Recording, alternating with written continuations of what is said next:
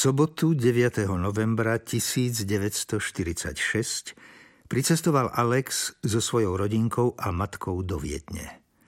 Priviezli sa v Alexovej Novej Tatre B57 priamo pred Činžiak, ktorého celé prvé poschodie obývala Edyho rodina. Edy ich srdečne privítal, predstavil im svoju manželku Rosemary a napokon im ukázali svojho novorodeného syna Huberta. Omama ho vzala do náručia a nevedela sa vynadívať na svojho prvého vnuka. Rozemary je krásny, vyhlásila Omama a opatrne ho podala matke, ktorá ho v zápetí podala mladej žene, zrejme opatrovateľke. O chvíľu sa opatrovateľka vrátila a zaviedla Kláru do menšej izby, aby uložila Sandru do postielky. O pár minút Sandra zaspala. O mama, oslovil Edy matku, pozrel aj na brata s manželkou Klárou, ktorá už uspala malú Sandru a vyhlásil. Rozemarí pre vás pripravila na uvítanie malé pohostenie. Prosím, prejdite vedľa a posaďte sa. Všetci prešli do priestrannej miestnosti. Rozemarí, ktorá stála pred stoličkou pri užšej časti pozdĺžného stola, ukázala Alexovi, aby pristúpil k stoličke po jej pravej ruke. Edy sa postavil oproti Rozemarí k druhej užšej časti stola a naznačil matke, aby pristúpila tiež k stoličke po jeho pravej ruke. Oproti Alexovi sa postavila pred zasunutú stoličku Klára. Na stole s jemne pastelovými vzormi na bielom obruse už boli pripravené taniere, príbory so servítkami a v jeho strede prázdne čaše. Rosemary len niečo naznačila cez dvere vedúce do kuchyne a o pár sekúnd už stade tá istá mladá žena, ktorú hostia považovali za opatrovateľku, priniesla v košíku fľašu vermútu. Postupne všetkým naliala do pripravených čiaš a vzdialila sa.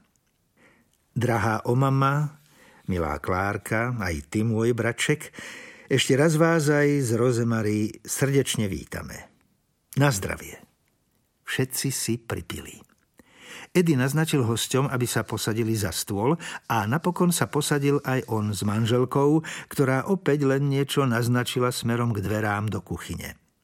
Za okamih priniesla posluhovačka obloženú misu, ktorú položila pred nich. Ešte sa dvakrát vrátila, aby priniesla chlieb, pečivo, zo pár koláčikov, zákuskov, aj víno, ktoré položila do stredu stola. Alex so mamou ju počku sledovali. Všimli si, že je oblečená ako servírka, má správne držanie tela a dodržuje etiketu stolovania – po aperitíve nasledoval studený predkrm, ktorý si postupne všetci prísediaci naberali z obloženej misy do tanierov. Po predkrme sa podávala polievka a po nej teplý predkrm, pečená ryba. Až po nej im posluhovačka priniesla aj jedlo z hydiny. Napokon sa mohli ešte dosítiť hroznom, ale využil to len Alex, pretože ostatní už mali všetkého dosť. Edko, Povedz mi, kde si zohnal takú šikovnú posluhovačku? Spýtala sa ho matka. O mama, ani som ju nemusel hľadať. Johanna posluhovala predošlému majiteľovi tohto bytu, ktorý sa ešte pred skončením vojny aj so svojou rodinou vytratil nevedno kam. Vieš, posluhovala rodine dôstojníka viedenského gestapa. Musela sa mu starať o domácnosť, ale aj o jeho malé deti.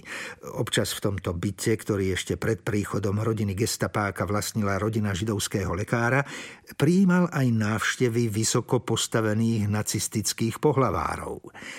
Vyžadoval od Johanny, aby dodržiavala etiketu stolovania a slušného správania.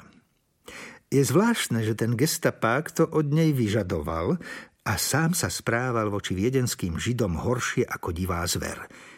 Byt zanechal prázdny a tak nám ho svokor kúpil a nechal vymaľovať. Ani nebol drahý.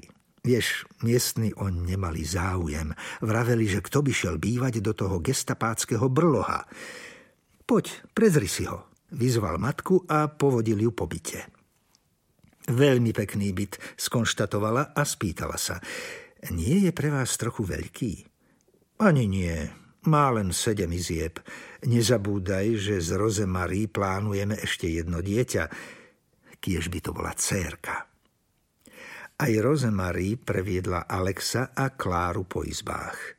Potom si všetci sadli ku konferenčnému stolíku a popíjali viedenskú kávu. Alex sa bratovi pochválil. Remšíka som zamestnal ako brusiča a zlatníka. Skutočne je výborný a nebanujem. V posledných týždňoch sa u mňa klientela značne rozšírila. Všimol som si, že ľudia čoraz viac investujú do zlata s drahými kameňmi.